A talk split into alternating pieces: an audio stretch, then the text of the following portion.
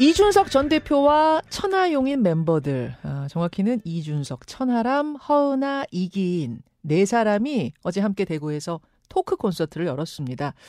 그동안 진짜 하는 거다, 못하는 거다 말이 많았던 신당 창당에 대해서 어제 보다 분명한 입장을 밝혔는데요. 그동안에는 여지를 조금 남겼었다면 어제는 신당의 강을 건넜다고 봐도 될 것 같습니다.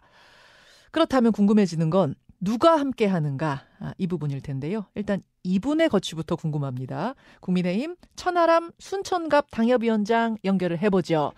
아, 천하람 위원장님 안녕하세요. 네, 안녕하세요. 천하람입니다. 아유, 1,600여 명이나 모였다고요? 네, 어제 엑스코 홀이 오디토리움이 꽉 찼거든요. 그래서 네. 네, 1,600명 정도가 오신 걸로 지금 집계되고 있습니다. 열기가 어땠습니까? 저도 깜짝 놀란 게요. 공원이 아니니까 열기가 대단하더라고요. 어. 예, 예. 그러니까 이제 저희도 정당에서 하는 행사들 가보면 예. 다들 입구에 와가지고 인증샷을 찍으세요. 아, 나 왔다 갔다. 그렇죠. 인증샷을 찍고 보통 자기가 보고해야 되는 분들한테 그 보여드리고 예. 적당히 한 중간쯤에 많이 빠져나가십니다. 어.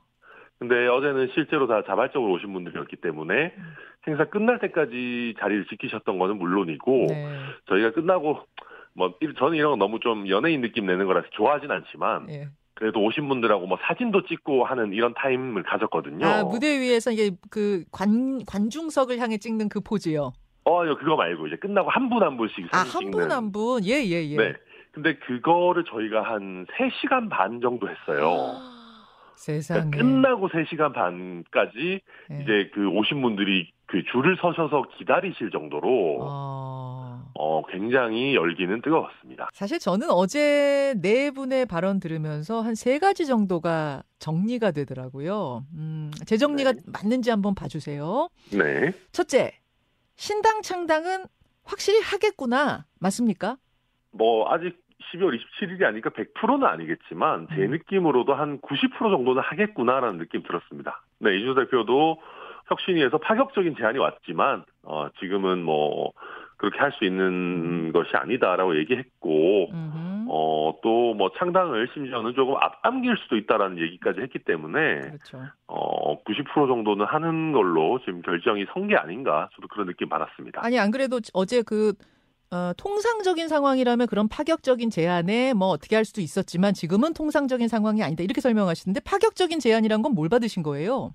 그 일부 언론에서 좀 나왔던 예. 선대위원장 뭐 이런 정도의 제안 아니었을까? 그건 뭐 아. 뭐 대추측입니다. 그리고 실제로 제안이 한 번이 아니었습니다. 뭐 아. 네. 믿을 만한 고위직이요? 아니면 그냥 개인적으로 의원들이 툭툭 건네는 의견이야 있을 수 있잖아요. 제가 들은 거로는 뭐 나름대로 책임질 수 있을 만한 음. 중요한 위치에 계신 분은 맞았습니다. 그렇군요. 그렇군요. 네. 자, 비례정당은 확실히 아니구나. 저는 어제 이것도 느꼈는데 맞습니까? 네, 그렇게 보입니다. 예. 세 번째. 이준석 전 대표는 대구 출마가 가장 유력해 보이네. 어제 이 느낌도 있었는데 이것도 맞나요? 아무래도 신당을 하게 된다라고 하면은 음. 대구 경북 지역에서 어떤 변화를 주도해야 되겠다라는 어, 생각과 계획을 갖고 있는 걸로 저도 이해하고 있습니다. 그렇군요. 창당 날짜가 더 빨라질 수 있다고 하는 것에서는 제가 좀 갸우뚱했어요. 왜냐하면 오늘이 벌써 11월 27일인데 12월 네. 27일보다도 빨라질 수 있다는 거는 그럼 실무 준비가 어느 정도 지금 됐다는 얘기인가? 왜냐면 알려진 게 별로 없어서요. 어떻습니까? 음, 일단 그 저는 이제 두 가지 정도라고 봅니다. 행정적인 준비는 뭐 며칠 안에도 할 수 있을 겁니다. 근데 어, 당원만 계시다고 해서 당을 할 수 있는 것은 아니지 않습니까? 그렇죠. 그 당을 이끌어가야 갈 어, 플레이어들, 그러니까 정치인들이 필요한 것일 텐데, 네, 네. 어, 초기에 함께 한다라고 발표할 뭐 정치인들의 라인업은 음. 어느 정도 필요할 거라고 저는 생각합니다. 당연히 상당히 되고 나서 분위기를 보고 합류하시는 분도 있을 테니까, 예. 순차적인 형태가 될 수밖에 없겠지만, 어느 정도는 함께 할 분들의 윤곽이 나와야 되지 않겠나. 저는, 어, 음. 그런 작업들, 최근에 보면 이준석 대표가 하루에 막 네다섯 끼씩 먹으면서 정치인들 막 계속 같이 만나고 그러거든요. 그래요. 행정적인 절차보다 누구와 함께 하느냐 이 부분을 네. 더 중요하게 본다는 말씀. 최소한 어제 모인 네 분, 그러니까 이준석, 천하람, 허은아, 이기인 이 네 사람은 함께 동행하시는 거예요? 음, 뭐, 아직 그게 확정된 것은 아니고요. 뭐, 이준석 대표도 아직 뭐, 무조건 가는 거냐, 뭐, 이렇게 해서 뭐, 사인해라, 뭐, 혈서 쓰자, 이런 거는 아니었어요. 근데 이제 예. 굉장히 인간적으로는 뭐, 가깝다고 어, 생각되는 저희 천하용인한테도 일단은 뭐, 어, 당의 모양이 어느 정도 보이면 음흠. 그때 가서 최종적인 결정을 해도 되지 않겠나라는 음. 뭐, 서로 그런 정도로 지금은 생각은 하고 있습니다. 아, 저렇게까지 행보를 같이 해놓고 나는 신당이 아니다라고 하는 게 선뜻 이해는 안 갈 수도 있어서 제가 그래서 네, 질문 네. 드린 거예요. 천하람 위원장님. 네. 예, 천하람 위원장님은 일단 출마 지역 옮길 생각이 없는 건 확실한 100% 네, 순천인 건 맞, 맞죠? 네, 맞습니다. 다만 국민의힘의 빨간 점퍼냐 아니면 신당의 점퍼냐 여기에서 신당 점퍼를 입으실 가능성이 더 높고요. 뭐 그건 아직까지는 또 이런 얘기하면 뭐 천하람이 또 이준석이랑 뭐 행사까지 하고 선을 긋네 막 이럴까봐 사실 조심스럽긴 한데 예.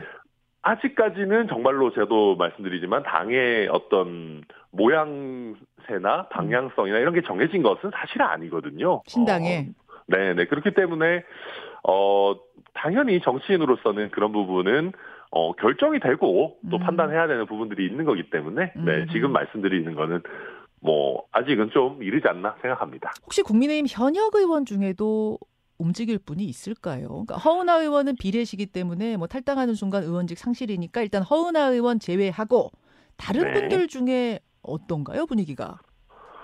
어, 저는 꽤 있는 걸로는 알고 있습니다. 근데 다만 음. 그 부분들도 뭐 예를 들면 12월 27일에 만약에 창당을 하게 된다면 예. 그때 바로 합류하게 될지 순차적으로 합류할지는 좀 봐야 되겠습니다만은 음.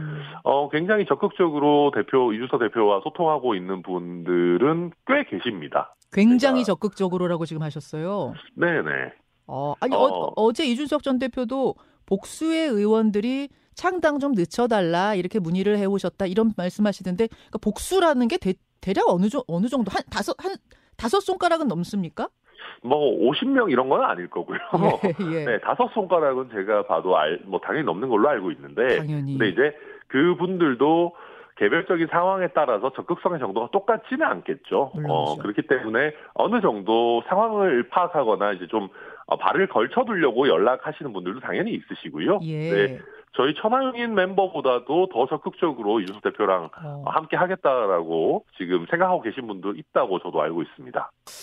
알겠습니다. 국민의힘을 넘어서 비명계 의원들, 그러니까 민주당의 비명계 의원들 합류 가능성도 여전히 열려 있다고 보십니까? 음, 저는 뭐 열려는 있다라고 보는데요. 어, 신당의 방향성이나 핵심 전략 지역을 대구로 선, 선정을 한다면은 예. 비명계 분들이 들어오기가 조금 멀어진 거 아닌가 정도의 생각을 합니다. 예. 사실 이제 이 신당의 성공 가능성을 두고 의구심은 여전히 존재합니다. 아, 대구를 잘하는 분들 중에 김재원 최고위원, 김재원 최고위원은 이준석 전 대표가 대구에서 가장 약한 곳에 출마할 거다 이런 예측을 했고 홍준표 대구시장은 대구에서 별다른 새를 모으기 어려울 거다 이러셨고 안철수 의원은 어제 신당을 만들지도 확실하지가 않고 만들어도 실패 확률이 높다 이러시더라고요. 어떻게 들으셨어요? 음, 뭐 안철수 의원 같은 경우는 이제 제3지대 잘안 되셨던 경험이 있는 것이기 때문에 또 이게 또 쉬운 일은 아니지 않습니까? 예. 어, 그렇게 평가하시는 것 같고, 어, 일단 제가 이준석 전 대표에 대해 가지고 가진 생각은, 예. 음, 너무 high risk high return 추구해요. 거기 고위험 고수익 추구하는 정치인이거든요. 그래요? 아니, 사실은 뭐 이게 뭐 이렇게 주변의 지지자들이 이제 저한테도 뭐 어떤 말씀들 하냐면 예, 예. 아 이준석 대표 이번에 원내 꼭 들어가야 되는데 신당 만들게 되면 그냥 비례하시라고 좀 하면 안 되냐. 아, 비례 정당 해라. 아, 그렇죠. 아니면 뭐 가라. 비례 정당 그렇죠. 100% 비례 정당은 아니더라도 시- 지역구 출마 일부 하더라도 예, 뭐 예. 대표도 적당히 뭐 2번이 눈치 보이면 한 4번 정도 받아서 이번에 좀 원내 들어오면 안 되냐 이제 그런 얘기들을 지지자들이 오히려 하거든요. 근데 음. 아, 윤 대표 워낙 이제 본인이 앞장서야 된다 그리고 본인이 가장 어려운 데서 뛰어야 되고 음. 뭐 화제성이 있는 출마를 해야 되고 이런 생각이 강하니까 음. 어 김재원 최고위원처럼 좀 쉬운 길로 편한 길로 가려고 했다면은 사실은 훨씬 더 그 원내 입성이 가능한 길들 더 쉬운 길들이 있을 겁니다. 음. 네. 어 본인은 그런 걸 안 하겠다라는 어 생각이 확고해요. 그래서 뭐 음. 어, 뭐, 쉬운 사람을 골라서 뛰고 그렇지는 않을 겁니다. 오히려 음. 어떤 지역구가 가장 의미가 있고 또 네. 상대방도 매치업도 뭐 신당의 전략적인 또 우위가 네. 이렇게 확보되는 그런 쪽으로 판단하지 않겠나. 아니 네. 그러다가 혹시 대구에서 한동훈 장관하고 붙는 거 아니에요? 어, 저는 이준석 대표는 아마 그냥 뭐 너무 가정적인 일이지만 뭐 가정의 가정이 막 겹쳐 있지만 예. 저는 이준석 대표 입장에서는 피하지 않을 거라고 추측은 하는데 음. 네, 근데 아마 어제 이준석 대표도 얘기했지만 한동훈 장관이 대구에 출마하는 거는 이게 조금 간단한 문제는 아니지 않습니까? 특별히 사실은 연고가 있으신 것도 아니고. 어, 뭐, 그렇게 따지면 뭐 이준석 대표도 뭐 연고가 아주 있는 건 아니지만, 그래서 더욱더 그래서 양쪽 다 명분도 되고 어떤 라이벌의 경쟁 구도도 되고 등등등 서로 견제해야 되고 등등등의 이유로 한동훈 대 이준석, 이준석 대 한동훈의 대구 매치가 열리는 건 아닌가 막 이런 생각도 들더라고요. 뭐, 재미는 있을 것 같습니다. 근데 지금 상황에서 가능성을 얘기하기에는 좀 너무 먼 일 아닌가. 생각합니다. 아니, 사- 네. 사실 제가 이 말씀을 왜 드렸냐면 어제 이준석 대표가 한동훈 장관을 연상케 하는 발언들을 좀 했었어요. 아, 고관 대작들이 이 대구에 내려와서 뭐 여러 가지 이야기들을 하는 걸 봤다. 이- 이런 이런 게 이제 한동훈 장관을 연상케 하는 발언이어서 두 분의 관계 설정은 어떻게 되는 건가 궁금해지더라고요. 음, 일단 이준석 대표가 한동훈 장관은 별로 나쁘게 얘기 안 하잖아요. 맞아요. 예. 어, 음, 한 두어 가지 정도 의미가 있는 것 같아요. 일단은 이준석 대표는 원래 본인을 때리면 반격한다. 그러니까 음. 뭐 소위 티포텟 전략 같은 거라고 얘기해서 본인을 안 때리면 뭐 자기도 그렇게 크게 공격하지 않는다. 이런 게 첫 번째 이유일 것 같고 네. 두 번째로는 아직은 한동훈 장관의 어떤 정치인으로서의 역량이라는 것은 확실하게 이제 드러나지는 않았거든요. 그래서 음. 그런 사람의 그런 상황에서 뭐 미리부터 굳이 깎아내릴 필요 없다. 음흠. 어, 무대에 등장하면 그때부터 본격적으로 뭐 경쟁을 하든 협력을 하겠다 정도의 생각인가 아닌가 음. 뭐 저는 뭐 재밌게 보고 있습니다.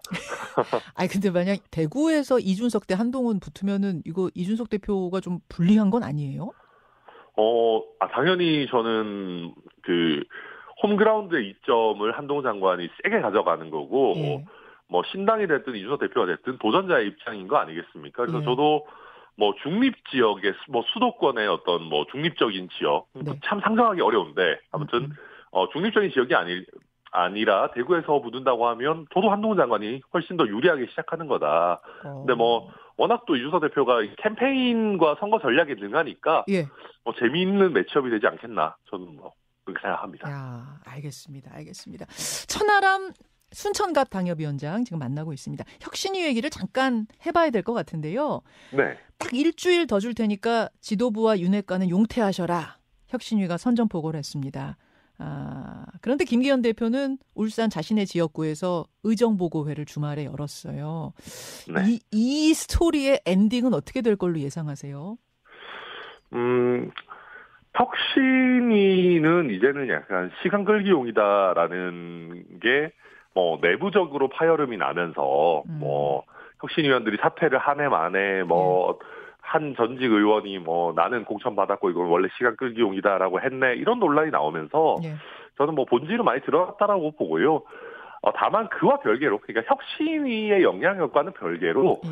김기현 대표가 뭐, 어, 본인의 당대표직을 지키기 위해서 적절한 시기에 중진들을 모아가지고 불출마나 뭐 수도권 출마 선언을 할 수도 있지 않나. 음. 네, 그렇게는 추측합니다. 지금 보면 김기현 대표가 혁신위의 이런 제안에 대해서 네. 어, 좀 거부감을 나타낸 게, 어, 자리를 내려놓더라도, 어, 뭐, 불출마를 하더라도, 예. 본인이 생각하는 스케줄을 하겠다라는 게 강하다라고 당내에서 보고 있거든요. 그래서 어, 혁신이와 상관없이 김기현 대표가 이제 어, 네 본인의 자리를 지키기 위해서 음. 어떤 불출마나 수도권 출마를 할 가능성은 뭐 여전히 살아 있다 그렇게 생각합니다. 당 대표직은 유지하면서 불출마 선언. 그렇지만 당 대표직도 내려놓고 내가 내 지역구도 내려놓고 이렇게는 못하겠다라는 의미일 수도 있다는 거네요. 저는 그럴 수 있다고 봅니다. 뭐 굳이 그, 그런 상황까지 된다면 예. 뭐 굳이 그렇게 할 이유도 없다라고 보고 계시는 거 아닌가 저는 그렇게 생각합니다. 어제 인요한 혁신위원장이 이준석 전 대표를 향해서 했던 말도 밤사이에 굉장한 화제였습니다. 뭐냐면 어 이준석 전 대표 버르장머리가 없지만 끌어안아야 한다.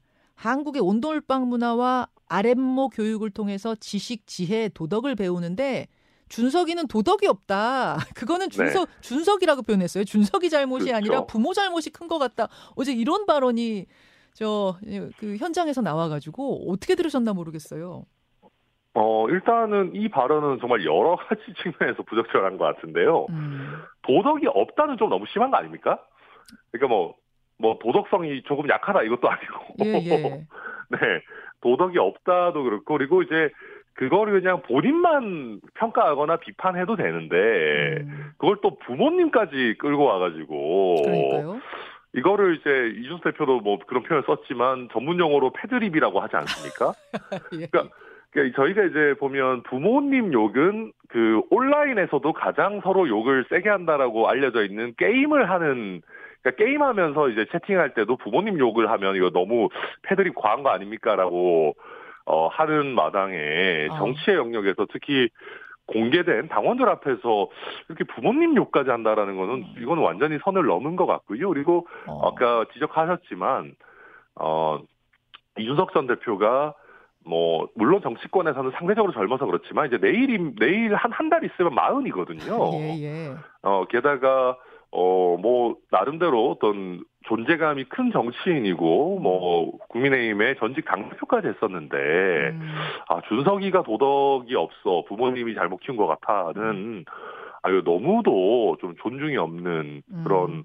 어, K 꼰대스러운 발언 아닌가 그렇게 생각이 듭니다. K 꼰대. 어. 네. 아니 천하 뭐, 예예 예, 말씀하세요. 네, 그런 면에서 이제 굉장히 한국적이신 거는 맞는데, 근데 이거는 저는 한 뭐 좀 굉장히 과하다 이건. 다만 그냥 이제 정치적으로만 놓고 보면. 네.